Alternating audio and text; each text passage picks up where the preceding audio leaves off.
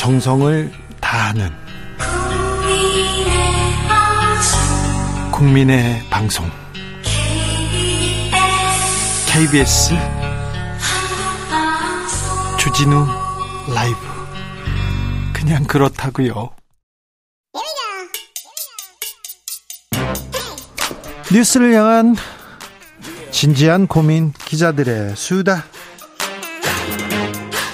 라이브 기자실을 찾은 오늘의 기자는 은지옥이요. 시사인 김은지입니다. 오늘 준비한 첫 번째 뉴스부터 가봅니다. 네, 관보를 통해서 대통령실을 살펴봤습니다. 야, 그럼 관보는 이거 신고한 내용이니까 이건 뭐 진실이겠죠. 어떤 어떤 걸 볼 수 있습니까? 네, 공직자라면 이제 이걸 신고하게 되어 있고요. 그리고 예. 고위 공직자일 경우에는 그것이 공개됩니다. 네, 그 이거 보고 기사 많이 썼어요, 저희들. 네, 그래서 이번에 특히나 이제 그동안 윤석열 대통령실에서는 누가 근무하는지를 놓고 논란이 있었었는데요. 누가 나갔는지도 그걸 가지고도 논란도 있었고요. 그렇죠. 이제 짚어 보시면 김건희 여사가 대표였던 코바나 컨텐츠 직원 그리고 윤석열 대통령 지인 아들 황 씨 근무 이런 것들이 꽤 기사가 나온 바가 있습니다. 예. 그럴 때마다 이제 명단 공개를 해라라는 요청이 있었는데 대통령실에서는 공정한 업무 수행에 지장이 있다라면서 거부한 바가 있는데요. 네.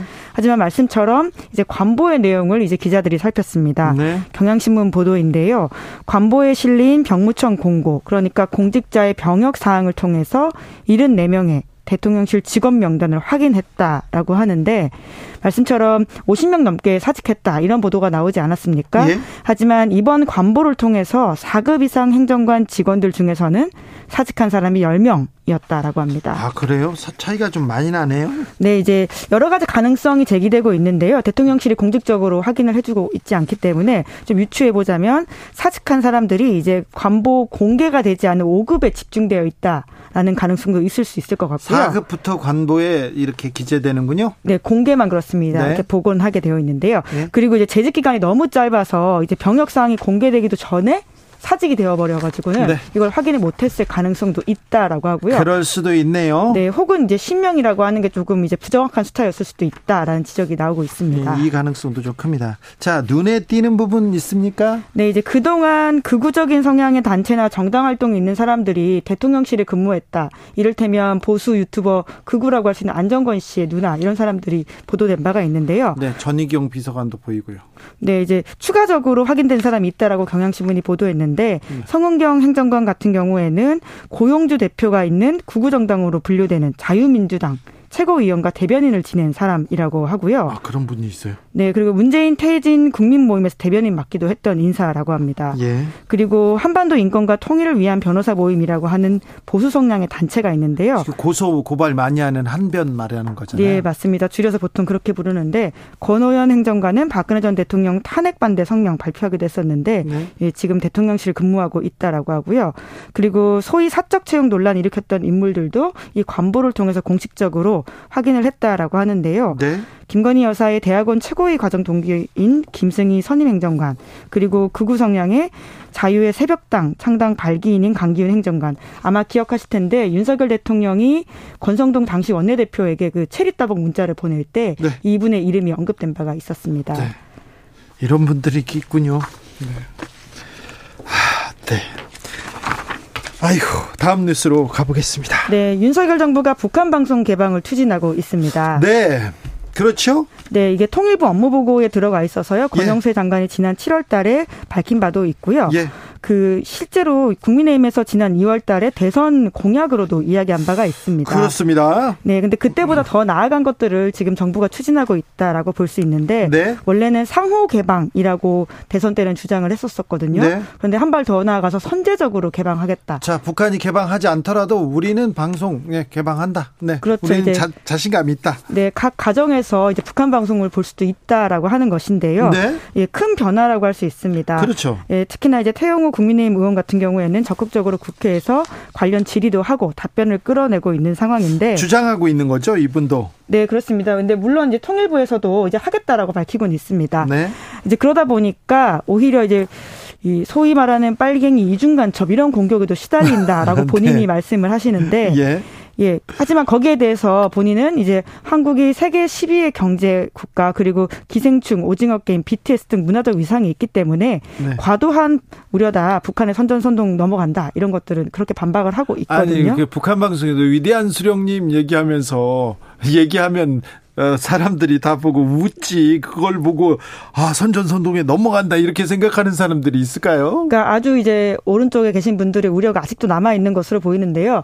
진행자의 말씀처럼 더 이상 그렇지 않다라는 것이 이제 보수를 띠고 있는 윤석열 정부의 말이기도 합니다. 네. 그럼에도 불구하고 이런 이야기를 권영세 장관조차 추진했다라는 것으로 본인이 국회에서 한 말인데요. 자기도 빨갱이라는 비판을 받았다라는 이야기를 하기도 했습니다. 여기에서는 무슨 얘기만 해도 빨갱이라고 합니까? 네, 이제 그리고 또 이제 이준석 대표 같은 경우에도 전 대표 같은 경우에도 말씀처럼 이제 변하는 보수 정당의 새 전략으로서 북한 방송 개방해야 된다라는 주장을 한 바가 있는데요. 예. 하지만 최근의 흐름은 좀 많이 달라지는 것도 있습니다. 그래요? 달라져요? 네, 아무래도 이제 북한의 도발이 계속되고 있고 7차 핵실험이 있다 보니까 북한에 대한 강경 발언 외에는 좀 공개적으로 언급하기 껄끄럽다. 라고 하는 것이 제가 취재했을 때 국민의힘에서 느꼈던 바인데요. 그런데 북한 이슈가 지금 또 떠오르지 않습니까? 네, 이제 그러다 보니까 이제 굉장히 선제적으로 북한에 대해서 대하는 태도보다는 그 굉장히 보수적인 그 전통적인 네. 말씀처럼 고전적 무기로서 북한 이슈를 대하는 것들이 있다 보니까 아마 기억하실 텐데 정부 여당에서 김일성 주의자, 주사파 이런 단어들이 좀 더 득세하고 있는 모습도 있습니다. 네. 그러더라도 우리가 북한 방송 개방해도 뭐 충분히 우리가 다 네. 뭐라고 해야 돼 아우를 네, 수 그, 있는 문화적 자신감이 있죠. 네, 그것은 윤석열 정부의 업무 보고 내용이기도 하고요. 네. 발표하는 사항이기도 합니다. 그렇죠. 누가 북한 방송 보고 와 멋있다, 뭐 어, 나도 따라가고 싶다 그렇게 생각하는 사람이 얼마나 있겠어요? 네, 아주 소수 이, 있긴 있겠지만 아주 소수다 이렇게 보면 될 것 같습니다. 마지막으로 만나볼 뉴스는요. 네, 혹시 조용한 사직이라는 단어 들어보셨나요? 요즘 이렇게 조용한 사직 그런 얘기가 나옵니다. 네, 영어로 quiet quitting이라고 해서 직역하면 조용하게 직장을 그만둔다 이긴 하지만요. 실제적인 의미는 직장에서 최소한의 일만 하겠다.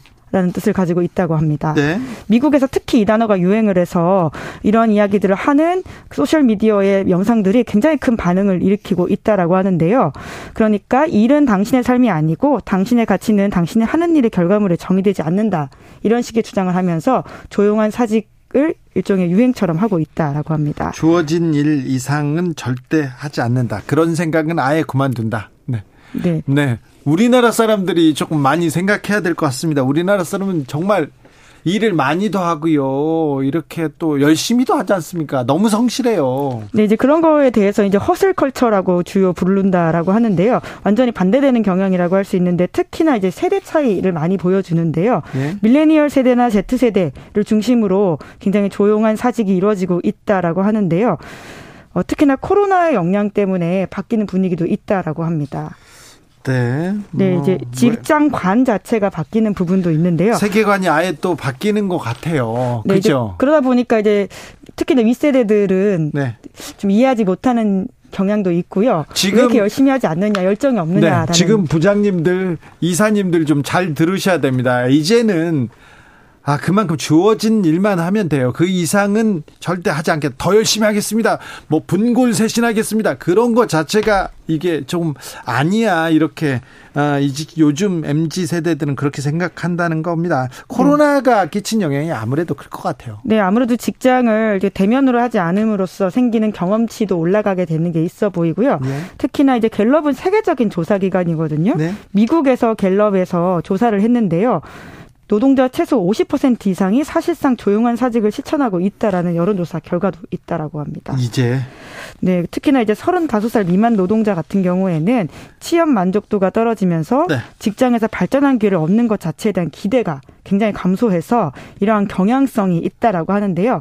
물론 모두가 다 그런 건 아니지만 경향성에 대해서는 좀 우리가 인지할 필요가 있지 않아 보이나 싶은데 특히나 미국에서는 지금 고용이 굉장히 호조라고 하거든요. 예. 근데 사람을 못 구하는 상황까지도 가고 있다고 그렇죠. 합니다. 그런 상황이기 때문에 지금 어 이런 얘기가 될 거예요. 네. 일을 일자리를 떠나도 고, 금방 또 이렇게 구할 수 있거든요. 그러니까 왜 그러냐에 대해서도 아마 궁금하실 텐데요. 이제 맥킨지가 지난 7월달에 발표했던 내용들을 보면 경력 개발과 발전 기회 부족, 부적절한 보상, 비전 없는 리더 의미 없는 업무 이런 순으로 사직의 이유를 밝혔다라고 하고요. 그래서 이러한 조용한 사직에 대해서 기업들이 대응해야 될 세 가지 전략을 포브스가 밝히고 있는데요. 이 부분을 좀 특히 임원이시라면 좀 집중적으로 들으시면 좋을 것 같습니다. 네.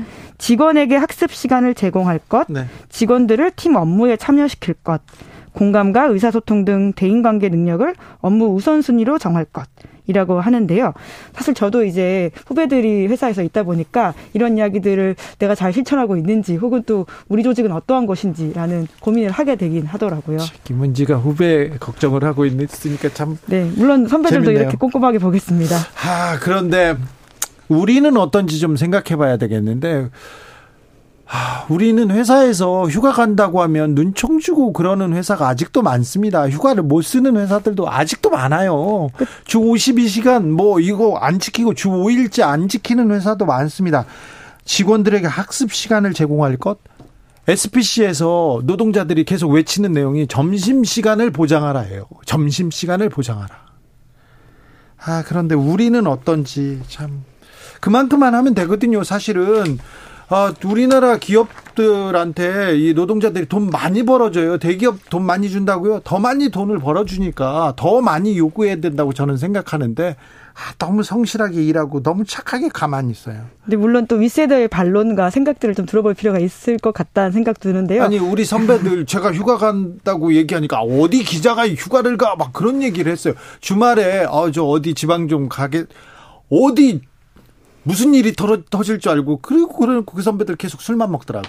네, 좋은 누군지, 직장 만들기가 핵심이라고 보시면 될 것 같습니다. 얘기 안 하겠습니다. 일터를 어떻게 잘 만드는. 조현수님께서 직장은 생계 유지의 수단이고 자신의 정체성은 오히려 취미가 취미가 말해줍니다. 그러니까요. 오케이님 부적절한 보상 제일 큰 요인입니다.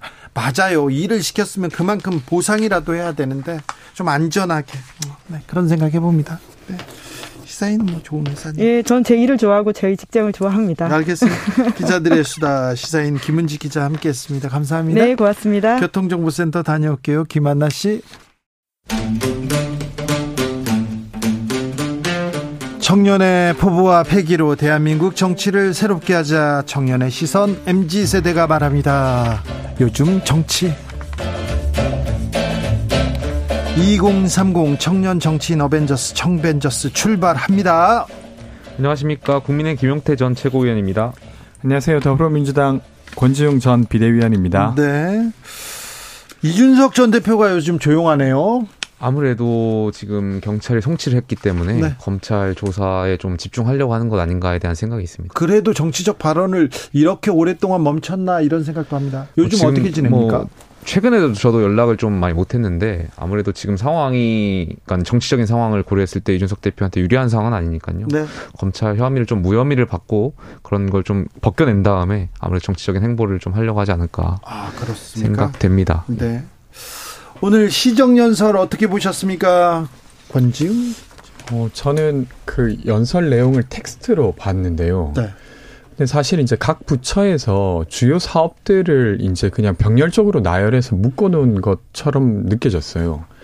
그러니까 이게 지금 대통령께서 어, 국정의 문제가 정확히 무엇이고 그것을 어떻게 해결하려고 하는지 그런 의지가 전혀 느껴지지 않는 시장 연설이긴 했습니다. 그래서 그래요? 뭐 예를 들면 민생이란 단어도 쓰시고 하셨지만 네. 정말로 그런 의지가 있는가? 예를 들면 지금 뭐 예를 국 가의 재정을 확보하기 위해서라고 말하시지만 지난 7월 달에 그 기재위 통해 가지고 어 그러니까 그 세금을 깎아 주는 그런 법안을 만들겠다라고 이제 말을 했어요. 특히나 증여세 같은 것도 깎겠다라고 했는데 또 뭔가 세수는 제대로 확보하지 않으면서 뭔가 이 국가의 재정은 다시 채우겠다라고 말하는 게 또 앞뒤가 안 맞는 것 같기도 하고 여러모로 그 전에 행보까지 연결해 봤을 때 진정성이 좀 느껴지지 않았습니다. 저는 일단 두 가지 대통령 의지를 좀 느꼈는데 첫 번째는 말씀하신 대로 재정 건정성을 좀 완화, 그러니까 안정성으로 안전하게 좀 이끌려고 하려는 대통령의 의지를 좀 느꼈고요.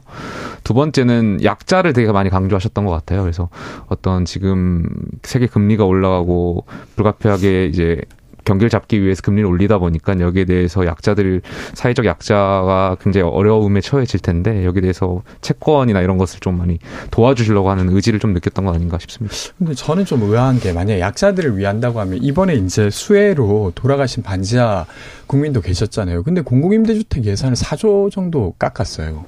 근데 약자를 위한다라고 말하는 게 웃기고 국가 재정을 충당한다고 하면서 증여세 같은 건 더 낮추는 조치를 하고 있거든요. 그러면서 국가 재정을 채우겠다 이렇게 말하는 게 앞뒤가 안 맞지 않습니까?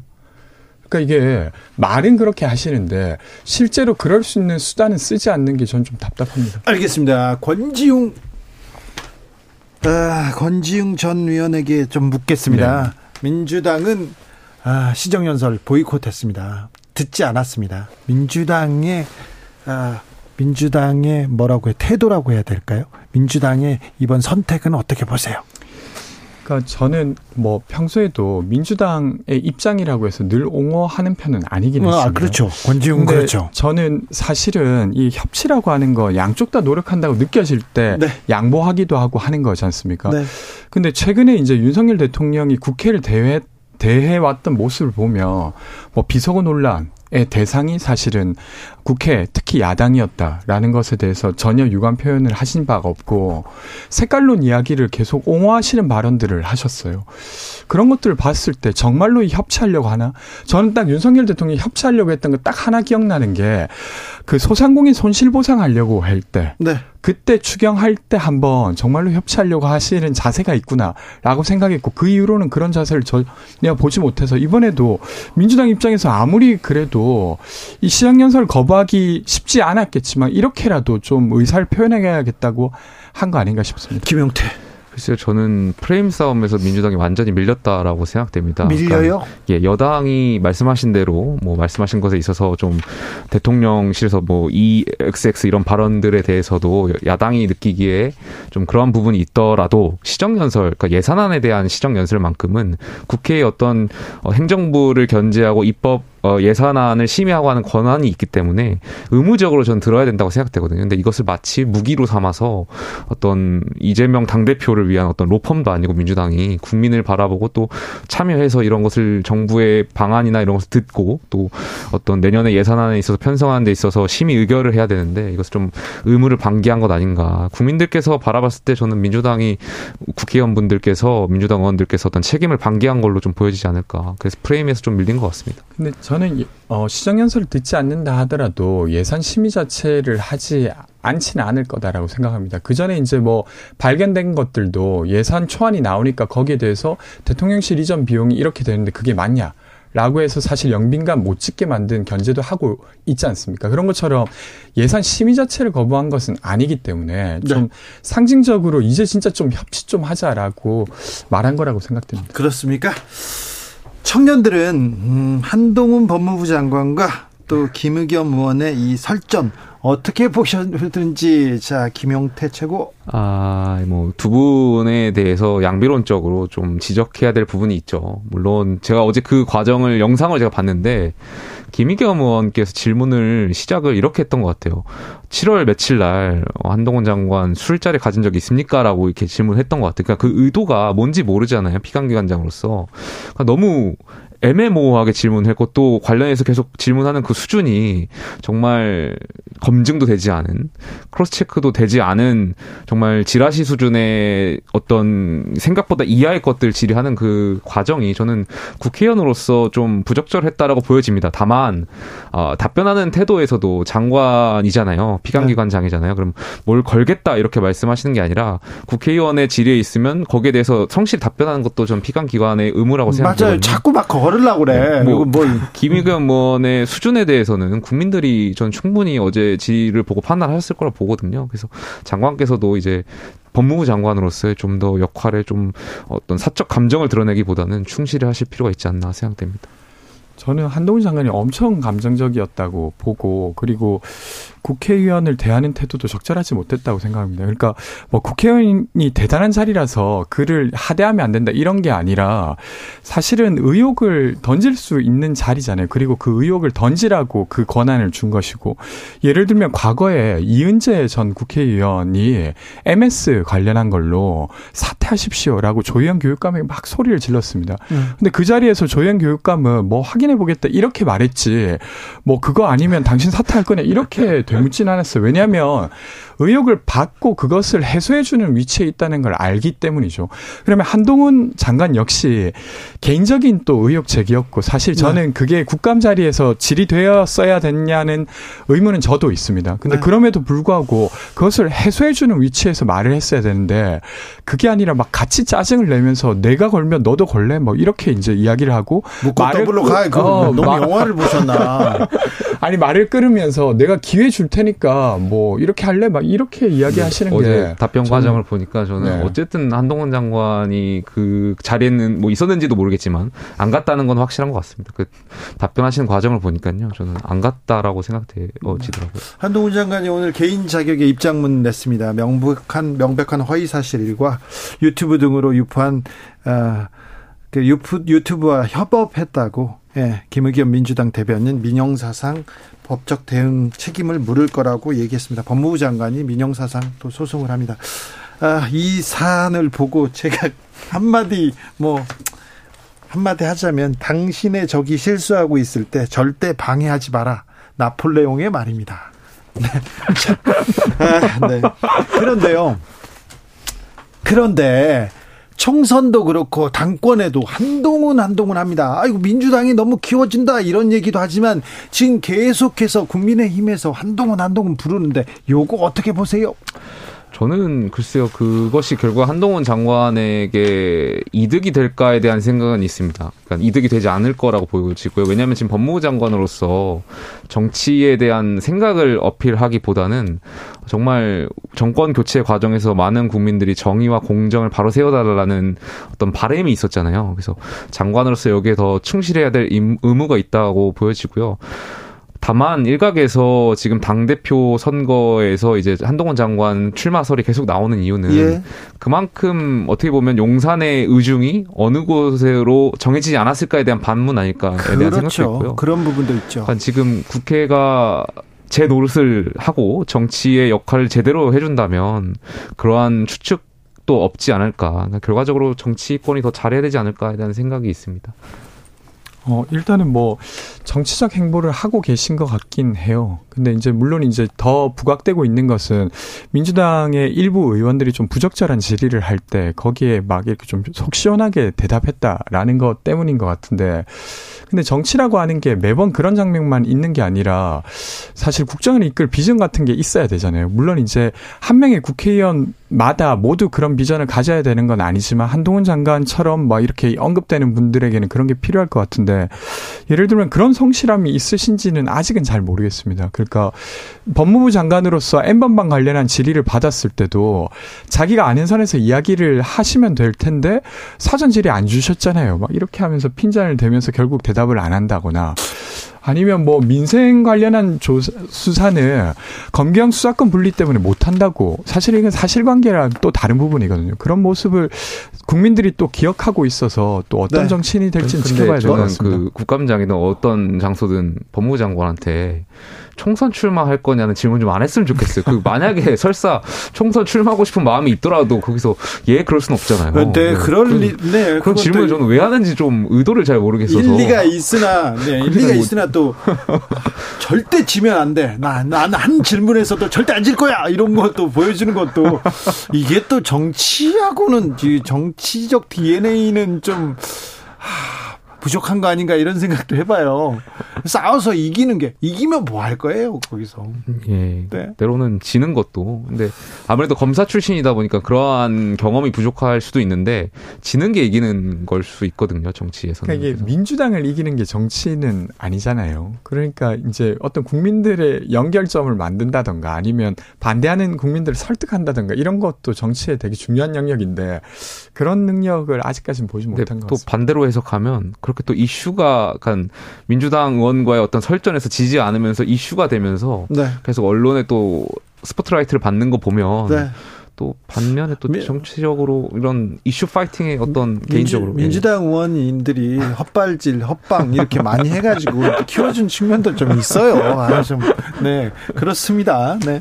아, 계속해서 한동훈의 존재감은 정치권에서 커집니다. 네, 왜 그런지는 모르겠습니다. 그런데요, 이대남들은 저기 홍준표 대구시장 좋아합니까? 제가 2대남이 아니어가지고 제가 네. 3대남이요. 아, 그래서, 그래서 몰라. 아, 발언 좋았어. 네. 네. 진짜 좋았어요. 네. 자, 권지웅. 아, 뭐, 저도 3대남이라서 잘 모르는데. 근데 어쨌건 좀 솔직하게 이야기한다. 그러니까 진영에 갇혀서 이야기하는 사람이 아니라 자기 원칙에 근거해서 말하는 사람, 이런 이미지를 갖고 있고 그게 좋은 이미지인 것 같습니다. 그래, 솔직하다. 재미있다. 그러니까 진영이 갇혀 있으면 대답이 뻔하잖아요. 아니 그 그분 어. 진영이 그 진영이 아, 그러니까 물론 있잖아요. 이제 그 진영이 완전히 자기 원칙이 된 사람 처럼 보이기도 하고 네. 그래서 그런 면이 차라리 좀 솔직하다 이렇게 보시는 것 같아요. 재밌다 이렇게 생각해요. 뭐 저는 재밌다라는 측면에서 보는 게 더 적절할 것 같아요. 왜냐하면 젊은 20대 분들은 아무래도 좀 짧은 영상 같은 거 보는 거 좋아하잖아요. 긴 네. 영상보다는 편집된 영상. 대답도 짧으면 좋고. 네, 그러면서 그 과정에서 또 홍준표 시장께서 말씀도 재밌게 하시잖아요. 그게 뭐 옳고 그름을 떠나서 네. 그런 측면에서 아마 좀 호감도를 높게 사는 거 아닌가 생각합니다. 이대녀 젊은 여성들은 이재명 민주당 대표한테 호감이 호감을 보입니다. 근데 이게 보니까 그 말씀하신 그 조사 기간이 네. 아, 좀 10월 중순 초인 것 같아요. 그래서 아마 지금 다시 하면 다시 다른 결과가 나오지 않을까 싶은데. 네. 아니, 저는 어쨌건 이재명 대표께서 지금 여러 가지 의혹을 그좀 제기되고 있지만, 근데 그럼에도 불구하고 사실 실력 자체는 인정받아 왔다고 생각합니다. 그러니까 이제 뭔가 문제를 어 문제에 집중하고 그것을 해결해내는 그러니까 뭐 기본소득이라든지 이런 것들 집행해냈던 거잖아요. 사실 네. 한국 사회 되게 어려운 일이었는데 그래서 그 그런 것들을 인정하시지 않을까 나와 있는 싶습니다. 여론조사들 확인해 보면 대체적으로 호감도 이대녀에서 호감도 높다고 말씀하셨지만 어, 전 연령층에서 비호감도가 아마 제일 높을 정도의 뭐 높, 제일 높은지 제가 모르겠습니다만 네. 높게 많이 랭크 되시더라고요. 비호감도는 이재명 대표가 높습니까? 윤석열 대통령이 높습니까? 뭐 제가 확인을 안 해봐가지고 네. 잘 모르겠습니다. 알겠어요. 기억이 나지 않습니다. 자, 최근 여론조사였습니다. 10월 14일에서 15일, 네, 주간조선이 전국 18세 이상 남녀 1,001명 대상으로 여론조사를 했습니다. 자세한 내용은 중앙선거 여론조사 심의위원회에 참조하시면 됩니다. 여기에서 20대 남성은 홍준표 대구시장한테, 20대 여성은 이재명 민주당 대표에게 높은 호감도를 보였다고 합니다. 네.